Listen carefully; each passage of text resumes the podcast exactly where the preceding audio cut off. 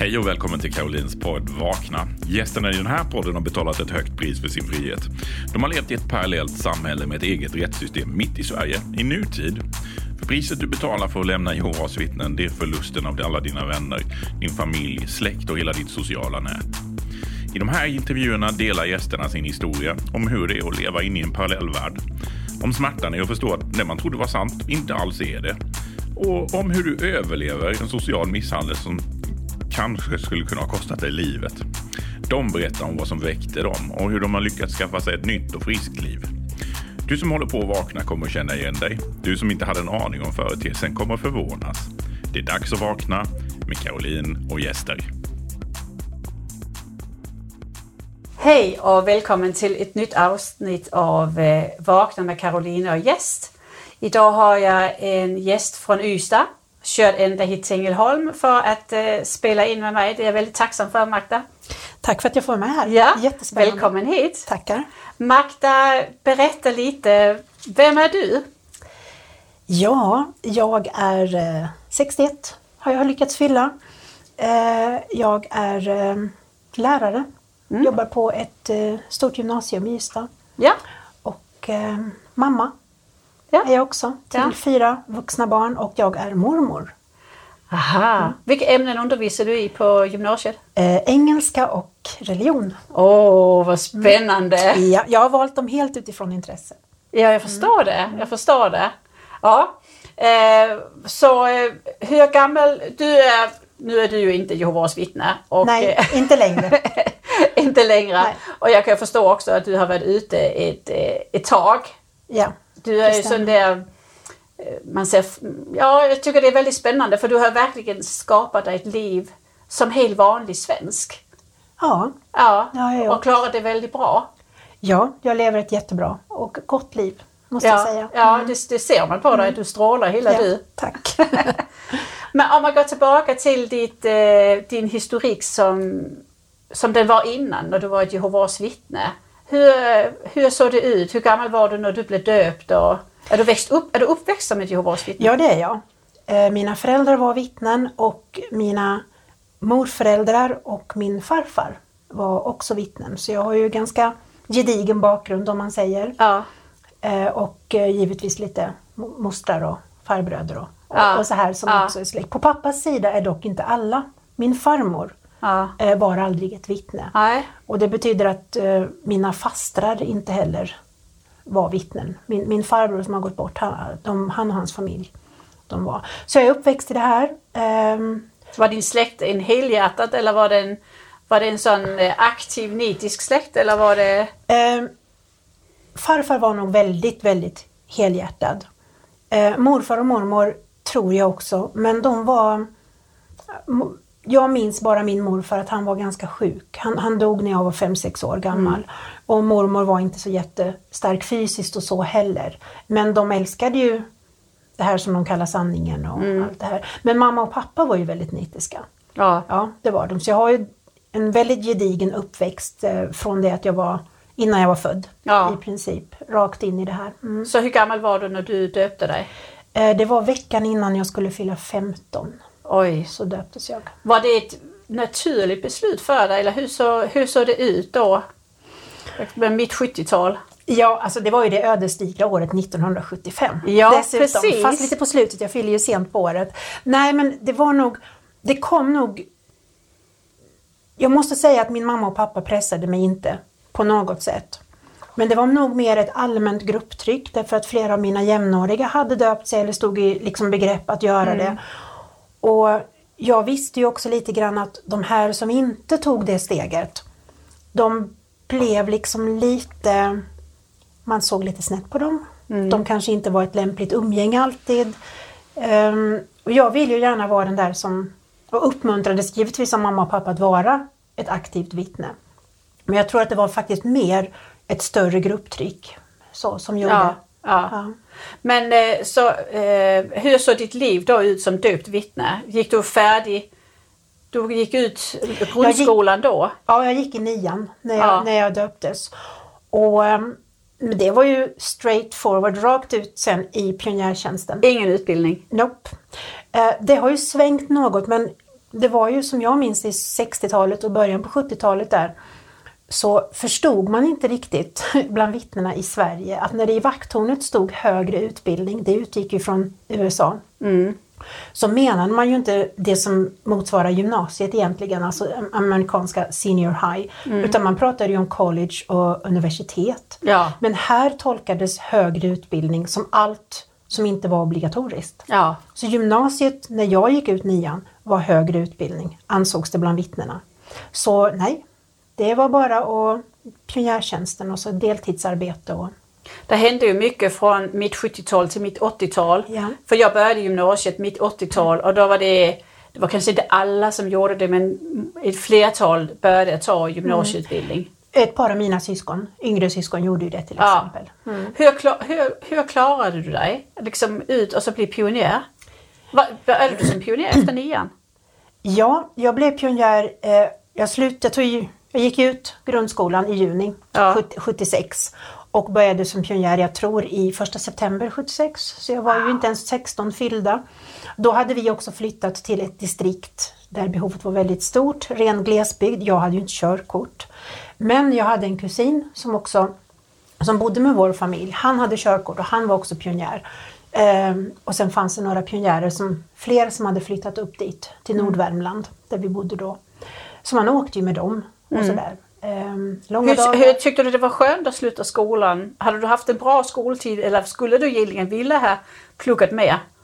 Jag ville pluggat vidare. Du ville ha gjort det? Hade någon frågat mig hade jag gjort det direkt. Jag hade jättebra betyg. Ja, Toppbetyg i precis allting hade jag. Så jag Ja. kunde kommit in precis på vad jag ville. Ja. Eh, på gymnasiet och förmodligen vidare därifrån också. Det hade jag velat. Men nu hade jag ett deltidsjobb. Jag jobbade på jag städade i alla fall inte, vilket många fastnar i. Utan jag jobbade på ett eh, litet, litet skidhotell. Ah. Eh, där jag först började lite i köket och sen så var jag i serveringen ganska mycket. Så jag hade ett ganska kul Ja, jobb, deltidsjobb. Ja. Och det var ju också mycket kvällar och helger. Ja. Och det innebar ju att jag kunde gå i tjänsten på vardagarna eh, och så. Mm. Men hur var din skoltid som vittne? Du, du, du var så smart. Var det inte, hur, hur, var, hur var det att vara Jehovas vittne på mitten av... Ja, det hade nog inte med min smarthet, eventuella smarthet att göra utan jag, jag tyckte att det var jättejobbigt. Eh, och det blev kanske inte de första åren när man gick i lågstadiet eller sådär men ganska tidigt det här att man kunde inte vara med på någonting. Det var ju jul och det var födelsedagar och det var klassfester och det var skolresor när man blev lite äldre och det var disco och ingenting fick man vara med på. Alla tyckte ju bara att man var jättekonstig. Ja. Och beroende på min pappas arbete bland annat så mycket av min grundskoletid flyttade vi. Jag tror att jag gick i nio olika grundskolor på nio år eh, totalt sett. Så jag rotade mig aldrig någonstans. Eh, och det är klart att det var jobbigt. Jag var alltid den nya i klassen liksom. Ehm, Som dessutom var Jehovas vittne. som dessutom var ett Jehovas vittne och bar sig jättekonstigt åt naturligtvis. Ehm, Fick du predika mycket i skolan? det hade jag säkert fått, men det ska jag villigt erkänna att det gjorde jag dock icke. Jag Nej. var alldeles för feg. Då, på den tiden hette det människofruktan. Ja. Det var ju det jag hade och det var ju någonting som jag naturligtvis hade jättedåligt samvete för. Ja. Konstant. Att här har jag hela den här klassen. Varför berättar jag inte för dem om hur det ligger till? Men Mm. jag kunde faktiskt inte förmå mig. Nej. Jag tyckte det var riktigt, riktigt jobbigt. Och det är ju för att det är inte barnens religion, det är föräldrarnas religion. Och det är ju så jobbigt för barn har ju inte, det är ju inte svårt för barn att berätta. Om de ska åka på tivoli eller till. Disneyland, då berättar man ju allt kul. tycker är kul. Ja, det är klart. Ja, men, men när det är någonting som man inte riktigt tror på eller, Mm. eller man inte fattar. Ja. Och då är det väldigt jobbigt de här som pushar barnen till att predika. Mm. Jag tycker ju att, att skolan ska vara en neutral plats. Det, det är ju faktiskt tanken, jag jobbar ju i en skola, Ja. även om det är nu en frivillig skolform så ja det är klart att det ska vara både politiskt och religiöst och så vidare Ja. så ska det ju vara eh, en neutral en Det neutral är ju lika plats. konstigt om man så ett, ett litet barn skulle prata om eh, det fina inom socialdemokratin. Mm. Det hade ju var och en fattat, men det här är ju inte barnets, det är ju föräldrarna som är socialdemokrater och liksom hjärntvättar Ja, barnet. Men, men, men, men det är okej när det gäller en Ja. religion. Ja.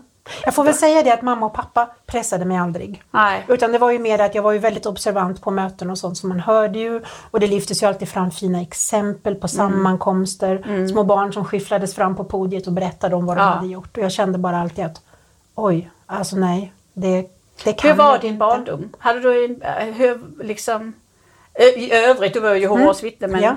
Alltså den var rätt bra. Vi bodde mycket på landet så vi hade djur. Vi hade lite får och några hundar och katter och Ja. ganska fritt liv får jag Ja. väl ändå lov att säga. Cykla runt där och lekte lite med barnen som bodde på gårdar. Vi hade ju inte en gård men vi kunde ha lite djur. Men eh, lekte med de andra barnen när jag var lite mindre och sådär som bodde runt omkring. Och sen hade vi också under hela tiden jag bodde hemma, så även under min uppväxt, ett väldigt rikt socialt liv. Mamma och pappa hade alltid en öppen dörr för alla människor. ja. Eh, Så till och med när vi bodde där uppe i skogarna i Värmland så jag liksom minns det som att vi hade gäster nästan varenda helg. ja. Långväga eller vänner som bodde närmre. Eh, och Som var Jehovas vittnen Och så också. alla var ju Jehovas vittnen. Ja. Absolut, Så på det, på det sättet. Men jag minns just det här att många hade barn, man umgicks familjevis. Ja. Så det, det, var, det var faktiskt ganska kul. Så Ja. jag, jag tycker ändå att min barndom, även om jag tyckte skolan var elände, så, så var det mycket kul också. Och det är ju det som man ska tänka att det är ju en av de fördelarna med att vara ett Jehovas vittne. Det är ju det här sociala liv, Ja. speciellt när, man har, när barnen är små. Att barnfamiljerna ställer upp för varandra och man umgås som barnfamiljer. Och det är ju också det som gör det väldigt svårt att lämna. Absolut. För, för du, man skapar ju en hel, men du behöver inte så mycket annat för man har varandra. Eh, och, eh, ja. Så du, du hade en bra, eh, ett bra, Men det tycker jag faktiskt. Ja.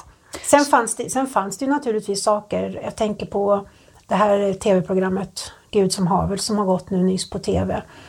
Jag var aldrig rädd för demoner och sånt. Nej. Pappa och mamma var väldigt, de pratade inte så mycket om sånt helt Nej. enkelt. Men Harmageddon, ja, det var riktigt läskigt. Framförallt när jag var liten. Eh, och jag, jag minns en gång, eller en gång, jag minns när jag var ganska liten och jag låg i, kväll, i sängen på kvällen, på, eller på kvällarna. Och så räknade jag på fingrarna för det pratades ju ganska mycket om 1975 som det stora året. Det var då det skulle hända. Och jag vet att jag brukade räkna efter om jag skulle hinna bli en god människa Ja. innan 1975 och så kom jag fram till att ja, fast jag har ju faktiskt inte riktigt levt halva livet. Jag har mer än halva livet kvar till 1975 och det måste ju betyda att jag var typ sju år. Och jag förstår inte vad jag kan ha gjort för gruvsamma och hemska saker för att ha Nej. den ångesten. För att hinner jag bli förlåten, hinner jag lära mig att bli en god människa innan 1975 så att jag inte dör i Harmageddon. Och jag vet att jag hade en liten en barndomskompis då.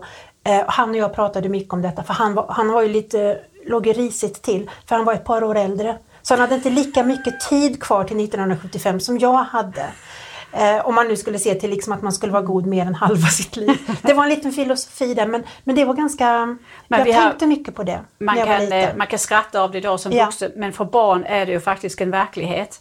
Ja. Min, eh, min dotter har ju berättat om det också, den Mm. här Harmageddon-skräcken. Och jag hade själv den skräcken också med Mm. min mamma inte skulle komma med för hon var inte vittne när jag var liten. Ja. Eh, så jag tror de flesta Jehovas vittnen Mm. har haft den här Harmageddon-skräck. Det är ju skrämselpropaganda. Ja. Det är det faktiskt. Och du som jobbar med barn och ungdomar förstår ju, nu är det kanske lite äldre barn du jobbar med, men, men barn kan inte skilja på verklighet och fantasi. De, de, när de ser en Disney-film så tror de att det är på riktigt. Mm. Och på samma sätt, speciellt om de vuxna säger att Harmageddon är på riktigt, nej, men det, då tror man ju på det. Ja. Med de vuxenkrav som det för med sig som lite barn. Oh, ja. Så du, du gick ut från nian, du blev, liksom, du blev pionjär. Mm. Hur, hur länge var du pionjär och hur var det att vara pionjär så ung? Alltså, nu hade jag ju lite stöd av mina föräldrar. Jag bodde ju hemma.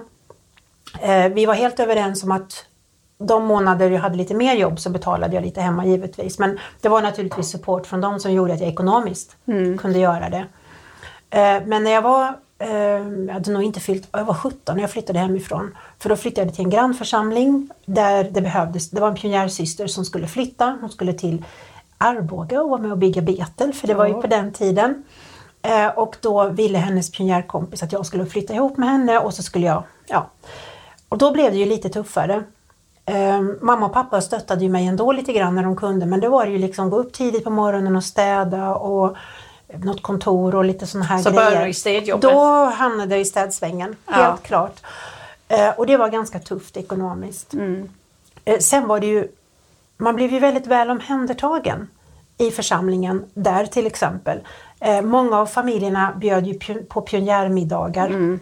Så att man fick komma hem till dem kanske varje tisdag eller varje fredag eller något sånt här och få middag. Och det underlättade ju naturligtvis för Kände du dig ekonomin. tillfredsställd? Jag menar, du gick ut skolan med högsta nej, betyg. Nej, alltså jag, jag tyckte ju inte om att gå i tjänsten. Nej. jag tyckte, alltså jag har nog aldrig riktigt tyckt om det.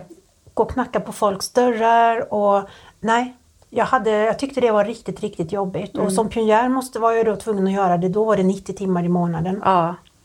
Det är otroligt mycket tid att göra någonting som man faktiskt inte egentligen är bekväm Nej. med. Och det blev liksom inte lättare. En Nej. del saker måste man ibland bara komma över. Det vet man ju nu som vuxen men jag kom aldrig över det. Nej. Eh, och sen var jag pionjär i, ehm, jag var pionjär i fyra år ungefär. Ehm, och då gjorde jag ett uppehåll eh, för jag tänkte ta upp det igen men jag var, hade jag hunnit bli gift och bo i en liten stad på västkusten. Hur gammal var du när du gifte dig? Eh, jag var lite drygt 19. Oj, oj, oj. Och eh, min dåvarande man, eller han som jag gifte mig med, han var, vi var födda samma år, så han var ju ganska ung han också. Får man väl säga. Men då gjorde jag en paus. Och då skulle jag vara hjälppionjär istället för att ja, vi var tvungna att få ihop vår ekonomi och praktiska ting och sådär. Men det blev liksom aldrig så att jag tog upp det Nej. reguljära pionjärandet igen. Tyckte du det var skönt att slippa det? Ja, Mm. vilken lättnad. Och sen när jag inte liksom behövde vara hjälppionjär heller ehm, så är det ännu skönare. Mm. det låter jättekonstigt när man sitter och pratar om det nu men ehm, Visst är det konstigt att en ung människa egentligen har möjlighet att ha några drömmar Mm. som man inte vågar att ljuda. ja, Utan det blir samhällets nor- normer, alltså det samhället du var, den kontext du Ja. bodde i, det var deras drömmar som du sen förverkligade ja, och, och levde, även om det tog emot dig. Mm. Och det tar nog emot de flesta det här med att gå från dörr till dörr. ja det, alltså från människor jag pratar med eller hör ifrån så tror jag att vi har alla, väldigt många i alla fall, har just den upplevelsen att det var bara väldigt, väldigt obekvämt. Och det är ju för att man, man, man klarar det i alla fall. Därför som Jehovas vittne så lär du dig att separera på hjärta och gärning. Alltså du lyssnar Ja. inte på hjärtat och de känslorna utan nej men det här ska vi göra, det är en god gärning. Matteus 24, 14 och 28, Ja. 19 och 20 och allt detta här. Eh, och då kopplar man inte på med vad säger min magkänsla? Är, är det här okej att göra? Du har ju ett stort skrikande nej inom dig som gör man faktiskt inte... Det känns inte bra. Nej, och det är ju, det är ju väldigt intressant att tänka på vad gör det med en människa att inte lita på sin magkänsla? För det är ju det man, det är ju en av grundgrejerna. Lita på, det har jag ju lärt mina barn. Vad säger din mage? Ja. Men jag gjorde inte det själv. För Nej. då hade jag ju mitt liv kanske sett helt annorlunda Ja. ut. Ännu mycket tidigare. Ja, precis. Högst sannolikt hade man nog inte gifte sig som 19-åring heller. Troligen inte. Nej. Nej. Jaha, men då gifte du dig, du fick barn. Ja, efter ett par, tre år så Va? fick vi fyra barn i rask takt. Ja. Och då var du fullt upptagen. Ja, Ja.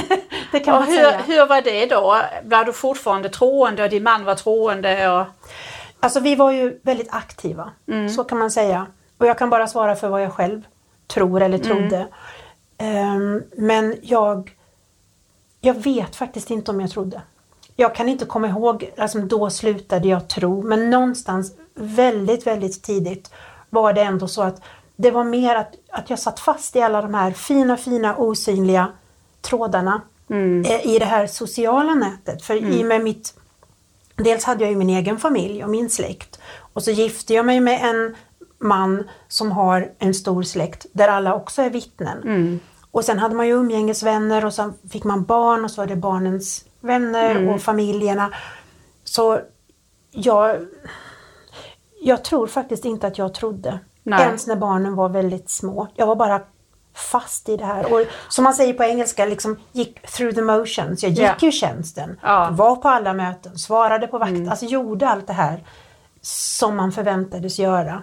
Men det var bara någonting som jag på något sätt distanserade mig själv ifrån. Jag gjorde det men jag var inte riktigt där. Och det är, ju, det är ju det också med en religion som tar så mycket av din tid och uppmärksamhet. Så finns inte tiden för reflektion. Nej. Eh, och speciellt inte när man är småbarnsmamma och så vidare. Då blir det en massa aktiviteter. Som ju då rör församlingen men det, ju, det rör ju inte dig. Nej. Det rör ju inte ditt hjärta och, och din, eh, ditt mående. Nej. Så hur, hur länge höll det på sig? För du har varit utesluten ganska länge. Ja, eh, jag blev inte utesluten. Nej, Jag eh, tackade för mig och skickade in ett brev. okej. Så jag, jag vet inte vad det heter. Är- är Alltså det jag bli- lämnade ju, på engelska tror jag man säger disassociated. Ja. Alltså jag avlägsnade mig Ja. eh, ifrån själva församlingen. Så jag skrev ett brev. Och det gjorde jag vårvintern 2003. Och det pågick ju alltså ganska länge för då var ju faktiskt mina barn mer eller mindre vuxna. Ja. De två äldsta hade ju flyttat ut. Så, så stora Så var man kan de. säga under, då har du varit gift i 20 år eller över Ja. 20 år. Så under 20 år så gick du, så var det liksom en nedåtbacke med ditt tro. Var du engagerad ända in i slutet eller? Nej, det, det var jag Hur såg resan ut för dig? Eh, resan såg ut eh, så här. Att eh, 80-talet med alla barn, då var det full sula. Alltså hela tiden. Engagerad på alla fronter och vi hade tjänstegrupper, småbarnsmammorna, Ja. där vi passade varandras barn Ja. och, och alla sådana här saker. Så jag, jag var verkligen, verkligen engagerad i det här. Men sen så finns det två saker som jag har gjort sedan jag var barn och som jag har tagit med mig genom hela vuxenlivet. Och det är dels att jag har läst otroligt mycket. Framförallt skönlitteratur, men jag har läst enormt mycket. Jag har varit en bokslukare från det jag lärde mig läsa. Och där blev jag faktiskt aldrig liksom återhållen eller tillbakahållen av mina föräldrar. Nej. Utan de såg att jag läste jämt och det var bara, det var okej. Det är klart jag gjorde inte massa andra dumheter om jag Ja. satt i ett hörn och läste. Och sen har jag alltid älskat musik. Och jag utvecklade ganska tidigt en ganska tung musiksmak med mycket hårdrock och, och sådana oh. saker. Och jag släppte aldrig det. Nej. Det hände då och då att man blev påkommen med att ha en skiva som var väldigt olämplig och då kan det hänt att man fick slänga den. Det kan också ha hänt att man sen efter något år plötsligt hade den igen för att man köpt den och så stod den där i skivbacken igen. Så. Eh, och musiken hjälpte nog mig att genom de här åren ändå hålla mig alltså lite säga, mentalt sund. Mm. För det, det fanns alltid den här lilla motståndsfickan och det här lilla som jag kunde gå till när det blev för mycket. Vilken typ av litteratur läste du? Var det, var det, alltså du sa skönlitteratur, Ja. men när det gäller annan typ av litteratur, vad var det då du läste? Jag läste allt som vi hade i bokhyllan. Ja. Så det var mycket naturvetenskapliga grejer. Pappa hade mycket sånt. Han var otroligt intresserad av fysik, matematik, eh, sådana grejer. Så att jag läste mycket av de böckerna. Jag förstod inte allt, men jag läste. jag läste mycket. Men sen var det, kan man säga så här att jag, när barnen började bli större ehm, så fanns det ju omständigheter i vår familj som gjorde att saker och ting var väldigt tunga. Det hade absolut inte med barnen att göra utan det var ju min man som med åren utvecklade ett alkoholberoende som senare blev ett gravt missbruk. Eh, och det gjorde ju på något sätt att det blev väldigt konstigt i vår familj och det blev väldigt ohållbart på många sätt. Och jag tror någonstans att våra barn såg mycket mer än vad vi, vad man som förälder eh, kan se. Så det bör, man kan säga att min, min absoluta resa ut, den började faktiskt inte med mig själv utan den började med min äldsta dotter. Ja. När hon kanske var, jag vågar inte säga exakt, men ungefär 14. Så sa hon bara en kväll att mamma, jag vill inte vara med här på det här mer. Vilken modig flicka hon vågade säga. Mycket modig. Jag fick ju lite ont i magen och tänkte oj, det här blir jobbigt. Vad händer nu? Mm. Eh, men vi pratade om det och hon ville verkligen inte. Och in, in, jag pushade inte och inte faktiskt heller hennes pappa. Nej, vad skönt. Utan han, han lät också det vara. Eh, och efter något år till så var det ju nästa syster då, de är ganska tätt i ålder också så att när hon, nästa flicka var ungefär lika gammal så sa hon att mamma jag, jag, jag, jag vill inte vara med mer på det här. Nej. Och jag tyckte bara, nej bra, ni måste få välja själva. Det kände jag ju väldigt tydligt och någonstans var det kanske mitt eget undermedvetna som pratade. Ja, det var ju inte an, anvisningarna från nej, församlingen. Nej, nej, nej. Men Åh, vad nej. sa de till er? Tittade de snett på er? För det är ju inte att... Nej, det här är ju inte okej. Eh, ja, det gjorde de. Och det märktes på lite olika sätt. Men eftersom vi också, vi var ju fortfarande föräldrar. Och där var vi väldigt överens, jag och barnens pappa. Eh, att vi ville ju ha koll på våra barn. Ja, De började ju ha helt andra kompisar. Ja. Eh, De ville ha fester ibland. Mm. Vi hade ett stort hus. Så vi sa att nej men då får ni ha fest hemma hos oss. ja, För då kan ju vi liksom ha lite koll på vad som händer. Ja. Även på andras ungdomar faktiskt också än våra egna.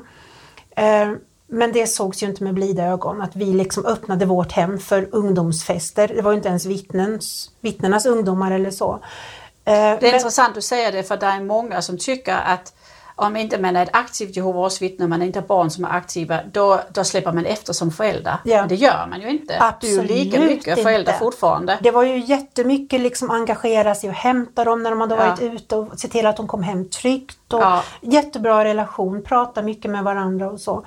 Men det som hände med relativt församlingen då, det var ju att eh, inte bara var ju döttrarna då dåligt umgänge, de var ju aldrig döpta. Nej, vad skönt. Tack och lov säger jag, ja verkligen.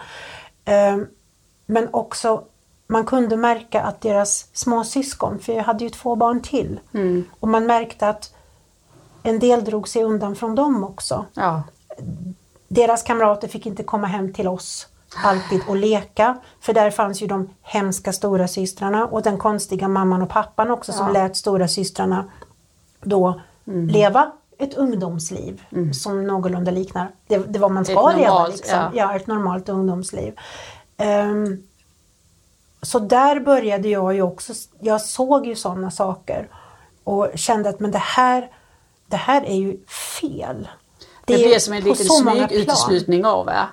Ja, det kan man ju säga. Det Ja. blev ju, det finns ett bra ord på engelska, shunning. Ja. Jag hittar inte riktigt det svenska ordet för det men det var ju det som familjen utsattes för Ja. fastän vi var med fortfarande Mm. och utåt sett såg kanske ganska aktiva ut. Ja. Dessutom, vi gick ju på mötena och, med de små barnen och, eller Ja. yngre barnen och så. Eh, det gjorde ju att jag började lacka ur. Jag Mm. blev liksom trött på, på det här. Och sen då med min dåvarande mans missbruk. Hur lite, eller rättare sagt ingen hjälp. Inte bara jag fick, för jag, jag är enveten och kan klara mig själv. Jag har Ja, ett bra pannben. Men mina kan. barn, Ja, de två små barnen, eller mindre barnen som fortfarande så att säga ändå var med på möten och följde med ut i tjänsten ibland, eh, sådana saker. De fick inget stöd heller. Nej. Inte ens när deras pappa faktiskt gick till de äldsta och sa att så här ligger det till. Jag har ett problem. Jag behöver nog hjälp med det här på något sätt. Och då kommer de hem till oss och tycker att vi ska ha bokstudie. Alltså förlåt, familjestudie. Det var lösningen. Eller att vi skulle gå mer i tjänsten. Och Jättebra. det går ju inte att ha ett familjestudie där den som då ska vara familjens överhuvud kanske faktiskt är under påverkan. nej. Till exempel. Nej. Det funkar. Det var liksom den hjälp vi fick. Det var Ja. ingen någonsin som frågade till exempel mina barn, hur mår ni? Mm. Hur har ni det?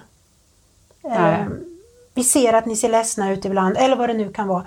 Ingenting. Och om man tänker då från de äldste sida, och också många i församlingen backade när de förstod att det var ett reellt problem. Mm. Och jag tror det är det som man säger, ja men jag vill vara kvar i Jehovas vittnen för då har jag tryggheten. Ja. Men du har ju bara tryggheten så länge du kan bidra med någonting i församlingen. Ja. I det ögonblick du blir en belastning, då är det många som känner igen sig i detta Mm. Ja. Mm. att då står du på bara fötter och du har ju ingen utanför som kan hjälpa dig. för det har man ju Absolut ingen inte. umgänge med. Nej.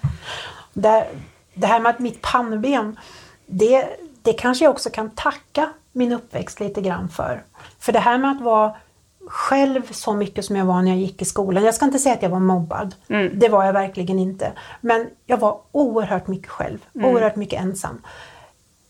Men jag lärde mig att gilla mitt eget sällskap. Ja. Jag lärde mig att umgås med mig själv, att hitta på saker på egen hand. Mm. Eh, och det gjorde ju också att när jag började tänka att nej, men jag vill inte vara med om det här mer, så var jag ju inte rädd.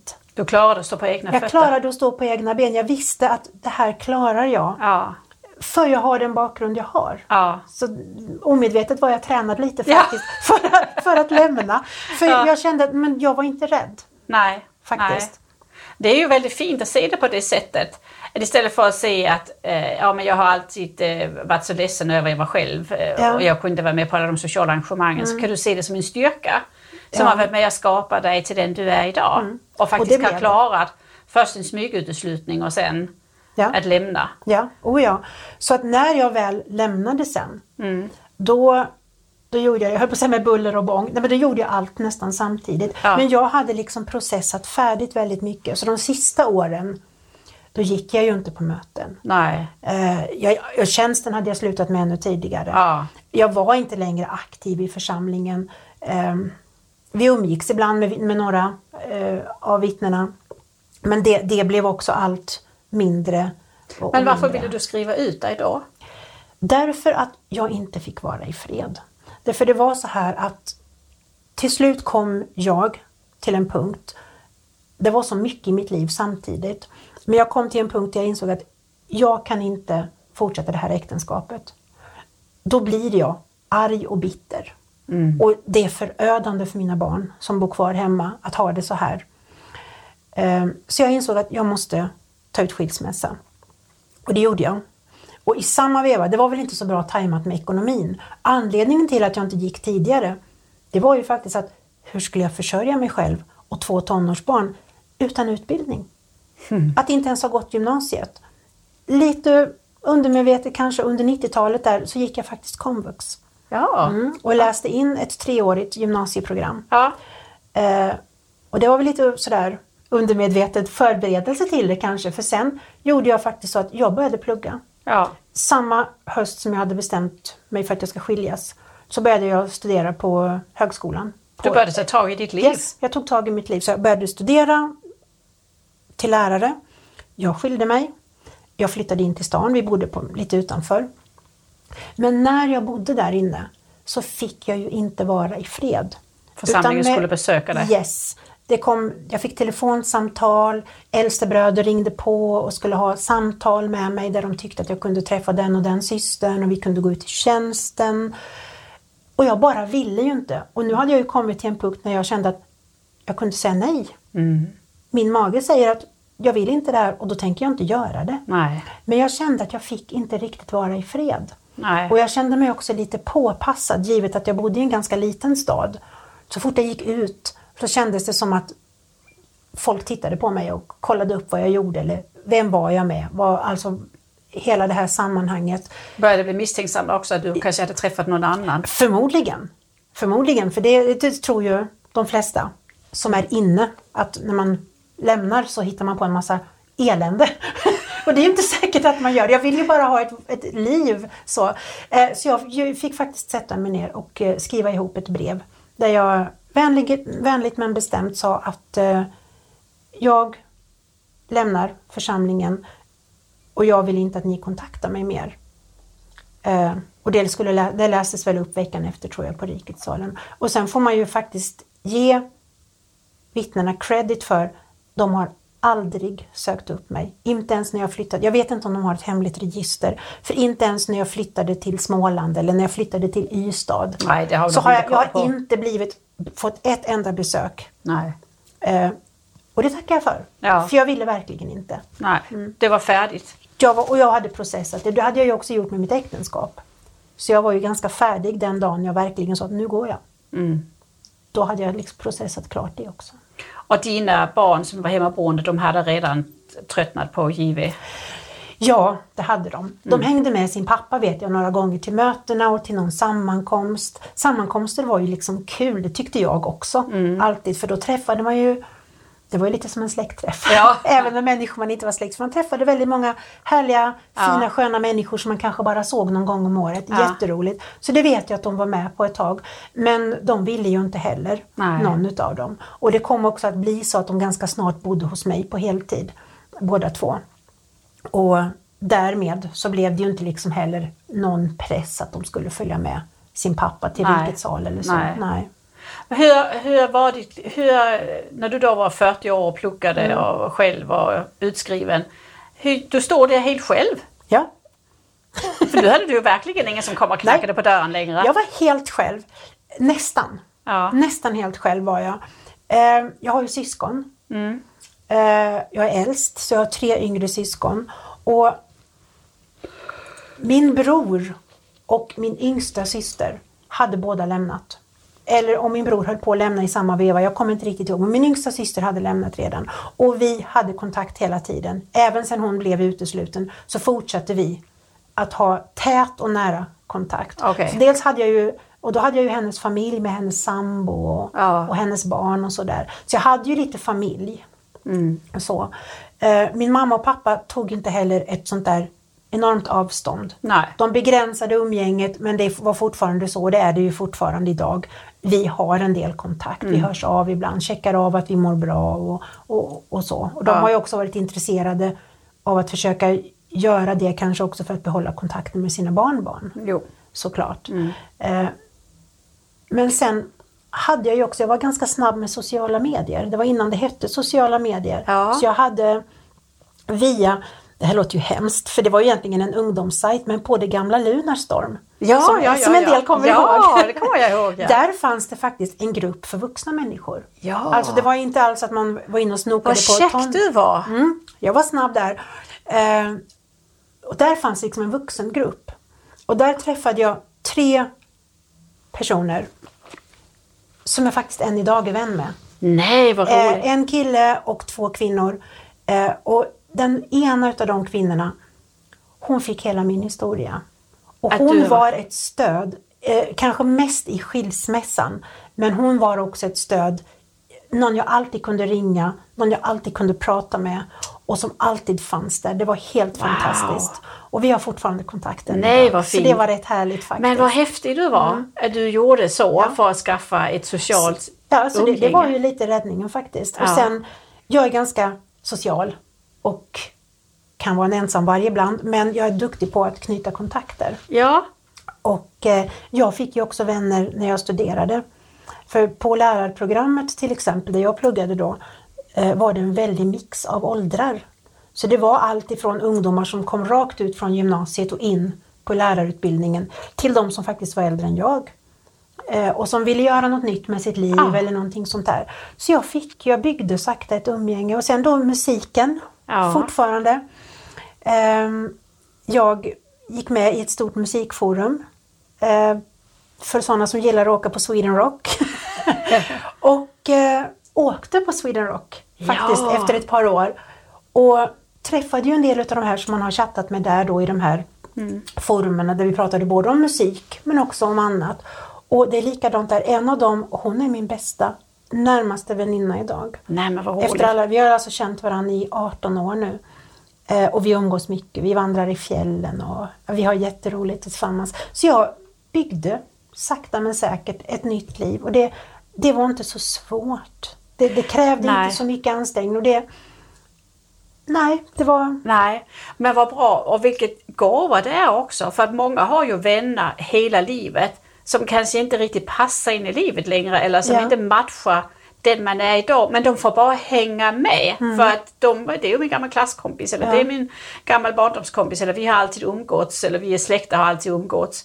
Men nu i 40 års ålder kunde du skapa vänner utifrån den du är nu. Ja, absolut. Inte bara ha gammalt eftersläng. Mm. Och det som jag brukar säga till mina elever i olika tekniska sammanhang att om jag kan det så kan ni. Och det, jag tänker mycket på det människor som kanske fortfarande befinner sig inne så att säga i, i organisationen någonstans. Om man är rädd för att lämna för att man är rädd för att bli ensam. Att man inte ska vara det. Därför att det finns så mycket kärleksfulla, mysiga, roliga människor som kanske delar ens intressen. Eller som, man, som är härliga grannar och som man kan connecta med. Det finns så mycket goda människor. Så man behöver liksom inte vara rädd för att man blir Ja, hur många ensam. hade du kunnat dela ditt rockintresse med inom församlingen? Eh, ungefär en. Och det var, det var barnens far som jag var gift med. Eh, Ja. Han var också jätte, och är jättemusikintresserad, Ja. men ingen annan. Nej. Nej. Men nu kan man faktiskt skaffa vänner utifrån intresse, inte utifrån religion. Ja. Eller att nu bor vi bara på den här orten och så ska vi umgås för nu bor vi i samma ort. Men utifrån intressen. Eller, Visst är det härligt? Ja, visst, det, det är så kul. Det tycker jag är så roligt med barnen när man ser nu när vi Ja. inte är bundna till att de ska ha vänner i Jehovas vittnen. De har ju en triljard vänner. Mm. Någon via sportaktiviteter, någon via något annat och tredje och fjärde. Men det finns så mycket sätt att hitta vänner på. Mm. Visst gör det. Och man är så rädd för Jehovas vittnen. Man tror men nu, det är bara Jehovas vittnen som har vänner över hela jorden och överallt. Men det Mm. stämmer ju inte. Nej, det stämmer ju absolut. Jag, är- jag är ju ett exempel på det. Mm. För genom det här, jag har ju faktiskt andra intressen än musik också, men genom det här musikintresset, jag känner folk Mm. från Ystad till Haparanda Ja. och i Norge och lite runt omkring. Ja. Bara utifrån det här. Sen Ja. har jag ju andra vänner också. Så att det finns där ute. Ja, det det finns finns- så många fina ja. människor att Och det är möta. så fina människor. Ja. Det är ju inte det här vi har lärt oss som Jehovas vittnen. Att det är hemska, värstliga människor som Nej. bara dricker och vill luras. Nej, det, dels det. Och sen är det ju också så att de här människorna som jag har fått som mina vänner, de kommer ju inte att sluta vara mina vänner om jag säger att jag ska aldrig mer lyssna på hårdrock. De kommer ju fortfarande att vara mina vänner. Ja. För vi har en annan typ av vänskap, den är inte villkorad. Nej. Det är inte så att du får bara vara med här om du lyssnar på Black Sabbath, eller vad man nu gör.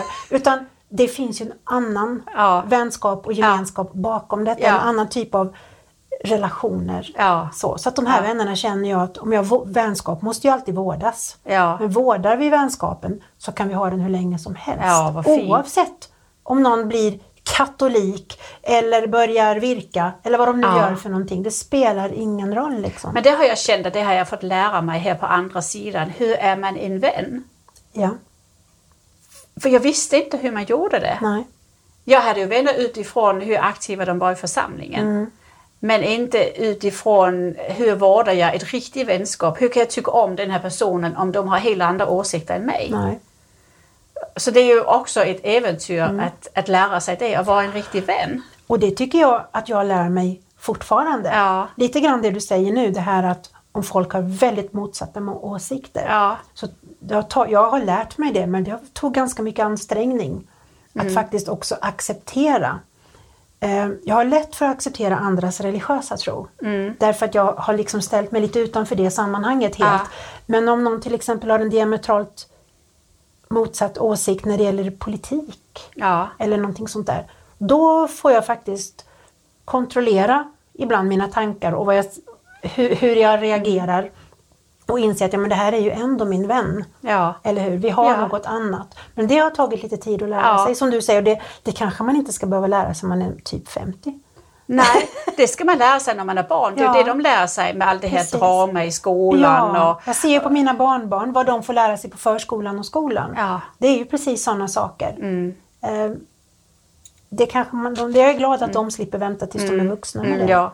Man kan ju säga att du har gjort ett fantastiskt jobb för du har ju brutit eh, liksom Jehovas vittnen generationen hos dig. Mm. Att eh, om inte du hade tagit tag i detta eh, eller lyssnat på dina barn eller liksom bara kört på då hade det varit en chans att man hade fång- fångat upp några av barnen och så hade de Ja. gift sig med vittnen och fått barn i vittnen och så vidare. För det är ju inte på det sättet Jehovas vittnen får öka sig på, det är ju genom barn och barnbarn. Så är det. Ja. Så är det. Så det är ju inte utifrån. Nej. Så när man lyckas att bryta, även om man tar en smäll och det kan göra lite ont, Mm. så sparar man sina barn och de kan få den här friheten. Och he- alla dina syskon har ju gjort det. Alla mina Så syskon det är helt utan- fantastiskt att ni har brutit en hel gren från en PMS-familj. Ja. ja.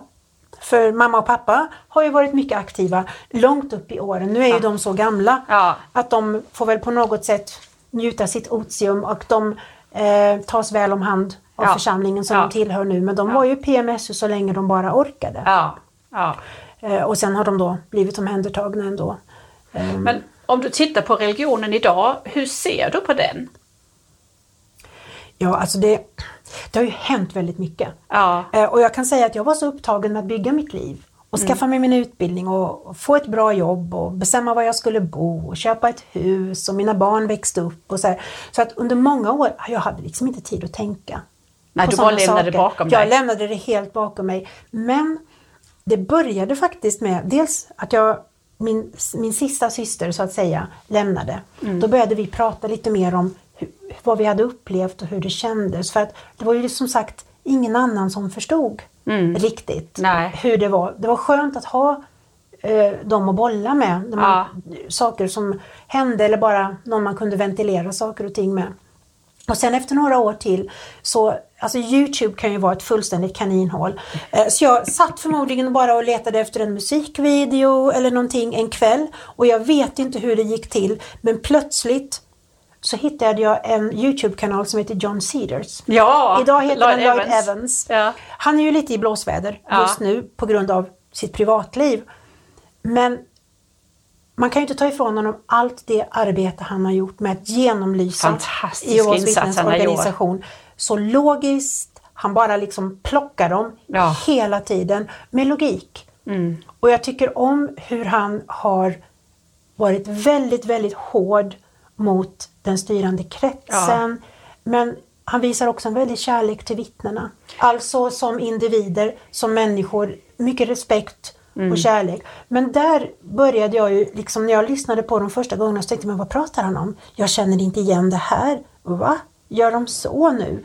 För att det har förändrats väldigt mycket och till skillnad från många andra givet att jag studerat religion, givet många, an, alltså an, många andra religiösa rörelser kan man se att över tid så bedrivs det någon form utav eh, reformarbete i många. Sen blir ju en del radikaliserade men om man tittar på mainstream-religionerna så blir de oftast, de reformerar sig, de, de anpassar sig till tiden och det som händer och hur man ser på olika saker. Medan det känns som att Jehovas vittnen går åt andra hållet. Ja. De stramar åt och knyter upp Mm. och håller till ännu mer än vad de gjorde när jag liksom var Mm. på banan och, och med på möten och lyssnade och läste mycket av deras. Det har blivit de är mer rigida tycker jag. Mm. Och det nu. blev mer och med att allting kommer uppifrån. Föreskrivna tal på sammankomsterna, broadcasten, Ja. filmande, anvisningarna. Precis. Det är mycket, mycket stramare. Eh, och det var väl för att det var lite, kunde på 60-70-talet kunde vara lite vilda västern i vissa församlingar med egna Ja. regler och så vidare. Absolut. Ja.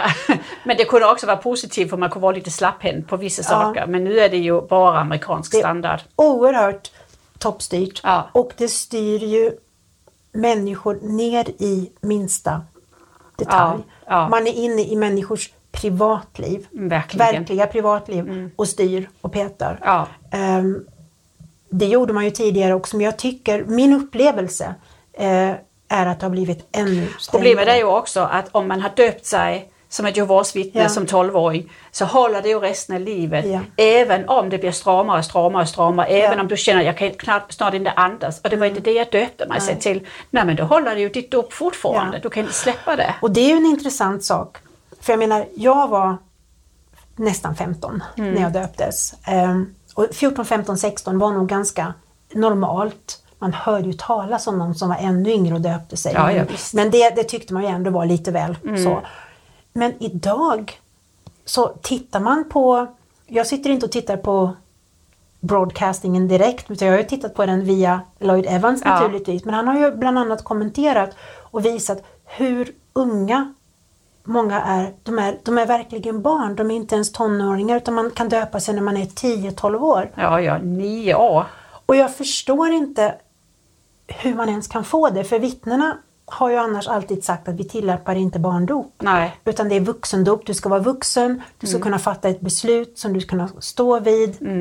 Och så blir man yngre och yngre och yngre. Och det är ju skrämmande just i det här vad som händer om en 12-åring när de är 20-22 upptäcker att men jag kanske vill leva en annan sorts liv. Ja. Det kanske inte är Ja. för mig det här. Jag har provat det men det var inte riktigt för mig det här. Jag tänkte som en 12-åring då. Ja, Och tyckte det var fine. Och hur tänker en 12-åring? Ja. konsekvenstänkandet är ju inte riktigt utvecklat om vi säger så. Och det är ju, det är ju oerhört tragiskt. Mm. Att man då kanske blir fråntagen precis allt. För Ja. det är ju inte så att den 20-åringen lämnar alla andra. Det är ju alla andra som lämnar istället. Och det Ja. Måste vara en oerhörd sorg. Ja, ja jag tycker ju en Jonna i, tragedi. Ja, jag tycker ju Jonna som är huvudpersonen i tv-serien Ja. visade så fint inte ilska eller arg mot sina föräldrar men saknar bara sin Ja. mamma och pappa för hon är fortfarande en ung Hon vuxen. älskar ju dem och hon Ja. behöver dem och de Ja. kommer inte ens Nej. till hennes examen. Ser du på Jehovas vittnen som en sekt idag? Eller hur, ser, hur Ja. definierar du dem? Alltså, sektbegreppet har, kan ju diskuteras lite grann. Ja. Eh, men de är ju definitivt en sluten rörelse. Mm. De klockar in på väldigt många av de kriterierna som finns där.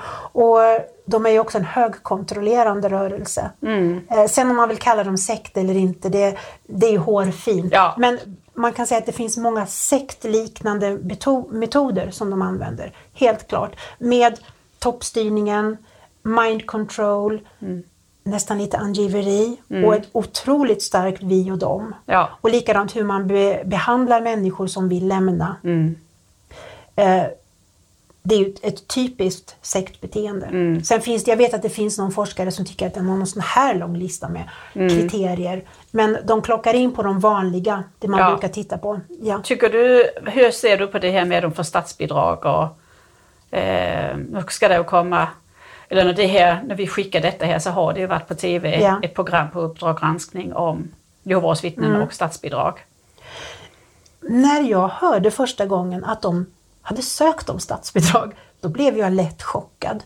För doktrinen var under hela min uppväxt och så länge jag var med att vi tar inte emot statsbidrag, vi söker inte sådana, därför då sitter vi nästan liksom i kejsarens knä. Ja, Eller hur? ja, Eh, och sen fick man höra då att de hade sökt, fått avslag och överklagat.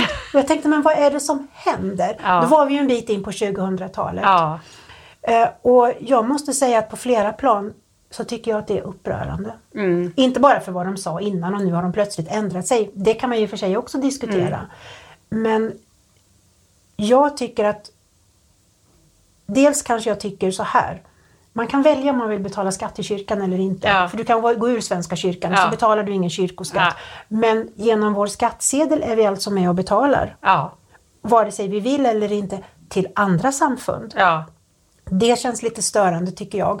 Och sen om det nu ska finnas, om det nu, om det nu ska finnas överhuvudtaget statsbidrag för religiösa samfund så tar ju staten på sig ett enormt ansvar. ja, Att verkligen granska mm, de här och kanske då inte bara utifrån vad de själva presenterar nej, utan att faktiskt ta in annan information också. Jag vet, jag, jag snubblade över det faktiskt ganska nyligen, att jag tror det var 2012 de sökte och fick avslag. Och då vet jag att en grupp eh, medlemmar från Hjälpkällan eh, gjorde en skrivelse till de myndigheter som var involverade i att forska närmare, för det överklagades ju och så skulle det fattas ett nytt beslut. Där de tog upp en hel del relevanta punkter som skulle beaktas. Varför det här religiösa samfundet inte levde upp till de demokratikrav som Ja. finns till exempel. Ehm, och nu har de då inte bara fått, utan de har dessutom fått ett skadestånd. Och jag är jättebesviken på de myndigheter som har fattat det beslutet också. Ja. Och sen är det ju lite lurigt därför att inom Jehovas vittnen så sätter man ju till exempel ärlighet. mm, Att tala sanning är ju o- otroligt viktigt för en, för en kristen, det menar man ju. Men i det som kallas för teokratisk krigföring så får man faktiskt ljuga för motståndaren eller undanhålla sanning. Ja. Därför att på direkta frågor om hur de behandlar uteslutna till exempel, eller människor som röstar i politiska val och så vidare, blodfrågan, så svarar man ju inte egentligen på frågan. nej, Därför att ja, men vi har inte sagt, det finns ingenstans att det här är förbjudet eller någonting sånt där. Men om man tittar på vad som faktiskt händer, om någon tar emot blod frivilligt eller om någon röstar och engagerar sig politiskt, som man ska göra i ett demokratiskt samhälle, då ser det ju annorlunda ut. Ja, och och det ser jag väldigt, det tycker jag är om- allvarligt. Om man är intresserad så kan man ju gå in på jv.library.com och då kan man söka upp de här frågorna i eh, Jehovas vittnes egen bibliotek. Ja. Och där kan du ju söka på blodfrågan, uteslutning och så vidare. Ja. Och då får du ju upp deras, eh, ja, de policies de använder Ja. numera. Inte det de presenterar för myndigheten och då står det ju på svart på vitt. Ja. Att man tar inte emot blod och man eh, ska inte ha kontakt med uteslutna Mm. man, har, man kan inte rösta och så vidare. man är politiskt neutral. Så, så det är ju väldigt lätt att kolla upp. Det- Det, det det, är är ju liksom det. fritt fram och bara gå in och läsa på Och det är väl där besvikelsen ligger lite tycker jag för mig. Nu låter det ju präktigt som skattebetalare. Ja. Nej men eh, jag är besviken att den researchen inte har gjorts. Ja. Vi pratar ju om ganska substantiella mängder pengar. Ja, ja, det är stora mängder Det är, pengar. det är många pengar Ja. som, som man får för det här. Ja. Eh, och att då inte ha gjort sin, sin hemläxa. Det, det tycker jag... Precis som, där finns ju, ja precis. Nej, men det, det är självklart, jag tycker att, jag hoppas ju att det här Uppdrag granskning-program kommer att ge eh, frågetecken hos myndigheterna. Ja. Om man drar tillbaka det. Norge har ju Jag precis tänkte precis eh, säga det att myndigheter kan ju faktiskt, man kan ju också pröva det varje år och se efter och göra en lika gedigen granskning varje år. Ja. Vilket man ju har gjort i Norge Ja. till exempel. Och då har det dragits tillbaka. Mm. Men om vi då tittar på barnkonventionen, för det är ju faktiskt lag Mm. i Sverige. Och ju också någonting som ett, ett religiöst samfund borde leva upp till för att få de här Absolut. statsbidrag. Tycker du att Jehovas vittnen lever upp till barnkonventionen? Nej. Nej, det tror jag nog ingen skulle säga. Det- det var- Men det var vilka det korta punkter- svaret. det var ett eget svar. Ja. På vilka punkter tycker du de bryter? På, Eh, eh, ja, jag, jag förberedde mig lite. Ja. För du sa att vi kanske skulle prata om det här. Så jag tittade lite, jag fräschade upp minnet lite grann och tittade på det. De första, det finns ju några punkter där som så att säga alla andra punkter bygger på. Eh, men jag tänker på artikel 12. Till exempel som säger om barn att alla barn har rätt att uttrycka sin mening och få den respekterad. Och det, det får man ju inte i praktiken eh, i, bland Jehovas vittnen. Därför att det är redan bestämt vad du ska tycka. Och tycker du annorlunda eller ifrågasätter detta eller uttrycker en annan åsikt så blir du ganska skarpt tillrättavisad. Det kan vara dina föräldrar, det kan också vara av någon i församlingen om du bara är lite, lite äldre. Mm. Eh, det, för det, redan, det finns ett fixt och färdigt paket. Det är det här Ja. du ska tycka, du Ja. får inte tycka något annat. Där tycker jag ju är och likadant artikeln om yttrandefrihet som säger att man också som barn har rätt att söka, ta emot och sprida information och tankar av alla slag. Om man tar det här med söka information och ta emot information. Det finns ju en enorm apparat kring vad ett barn inom Jehovas vittnen får ta in för information. Kan du ge något exempel? Ja men alltså man får ju inte gå ut på nätet och titta på Lloyd Evans till exempel. Därför att det är ju då farlig information. Mm. Eh, men om, också om man tittar på annat att det som jag vet ju till exempel att många har fått kritik för att de har läst Harry Potter. Ja. Det är för det är magi Ja. i det. Eh, Sådana saker. Mm. Vilka filmer kan du se? Vad är lämpligt, vad är inte? Sen har Eh, du hela hbtq-frågan. Den kommer också, absolut. Om, om du som, eh, eller om, om man säger många tonåringar går igenom en period där de är lite militanta. Ja. Alltså de kan bli militanta vegan eller de kan Men barn blir ju man prövar ju. Man ja, man testar. prövar Ja. eller de går med i Greenpeace eller de gör det ena eller det andra. Alltså att de har en aktivistperiod. Det kan de inte heller få leva ut ju. Nej.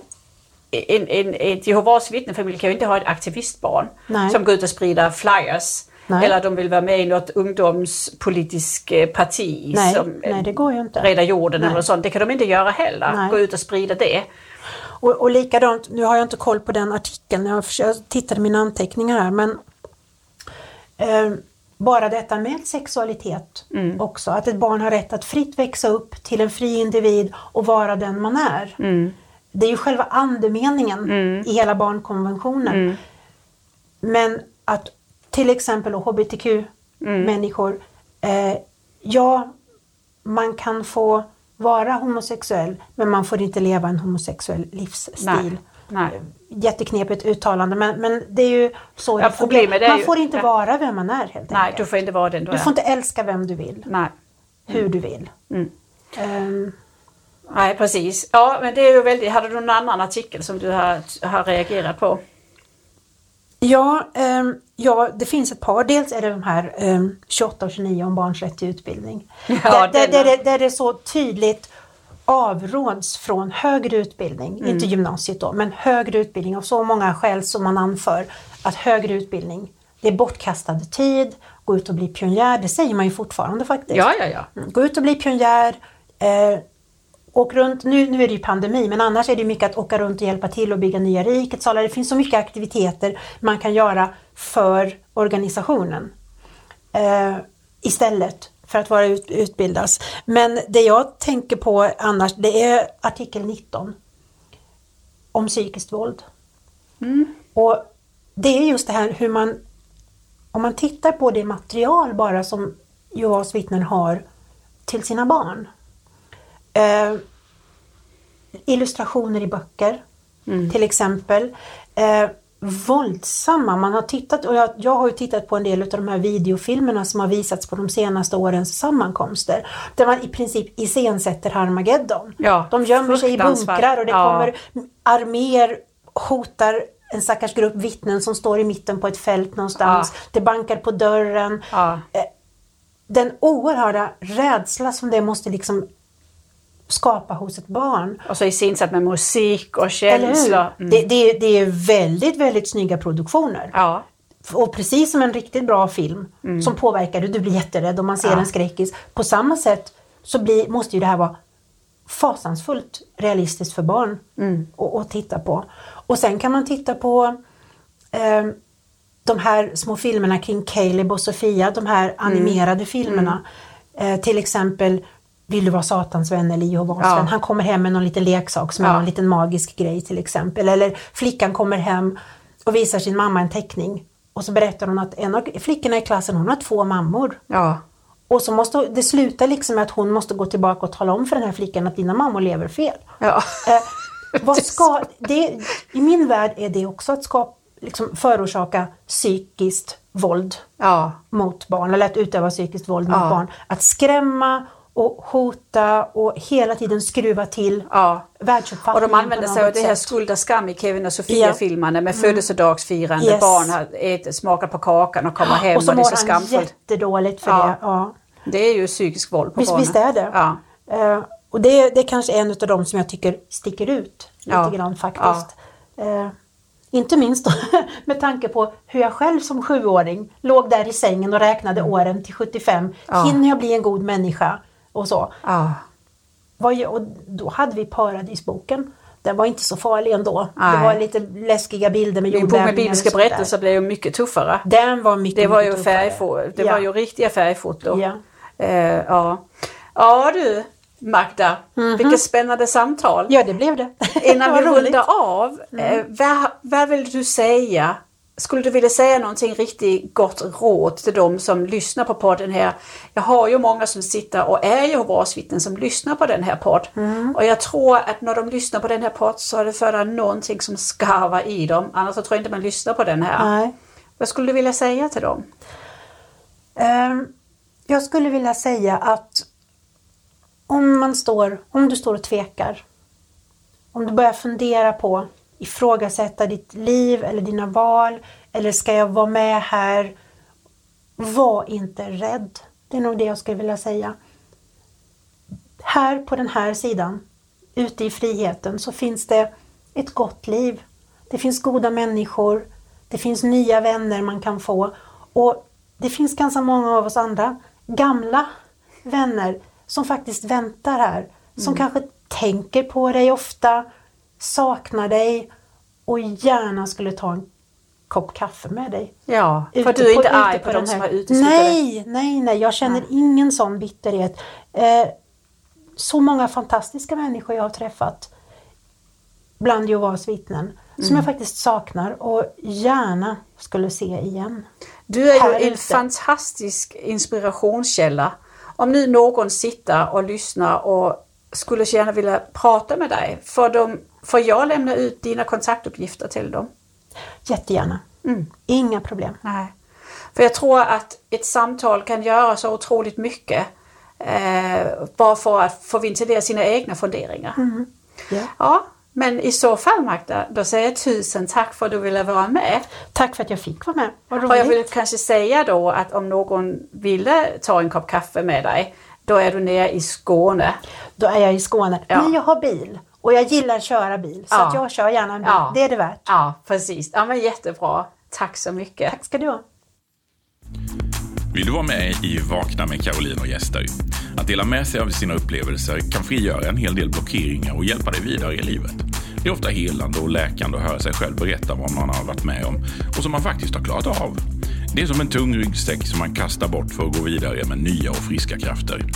Besök reject.com och anmäl ditt intresse om du vill vara med. Knappa in r-eject.com e, reject.com. Du är varmt välkommen.